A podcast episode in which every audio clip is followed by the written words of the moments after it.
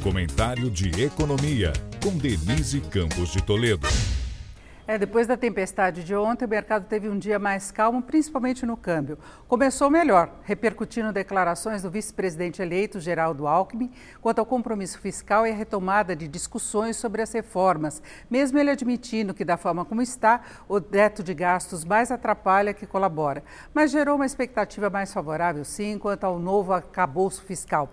Em relação à PEC, vão avançando as discussões políticas que podem reduzir a licença para gastos fora do teto ou para prazo em que vai vigorar, com medidas compensatórias, como corte de isenções de outras despesas. Só que ao longo do dia, o mercado voltou a ficar inquieto com informações de que o nome de Fernando Haddad, que acompanha Lula no exterior, vai ganhando força para o Ministério da Fazenda, pela capacidade de articulação política. Mas a torcida é por um nome mais técnico, por alguém que traga mais confiança justamente quanto ao compromisso fiscal, independentemente dos programas sociais que devem ser ampliados com o novo governo.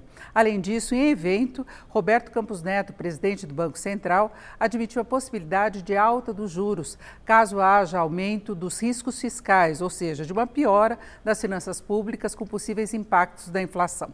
Bastou para reduzir a queda do dólar e aumentar a pressão sobre a curva de juros, as taxas praticadas pelo mercado na negociação de títulos e sobre a bolsa de valores. Não dá para contar com uma maior tranquilidade do mercado enquanto não for definido o nome para a Fazenda e a política de gestão das finanças a partir do próximo ano, inclusive no que se refere ao tamanho e duração da licença para gastar, a ser definida pela PEC da transição, também chamada agora de fura-teto.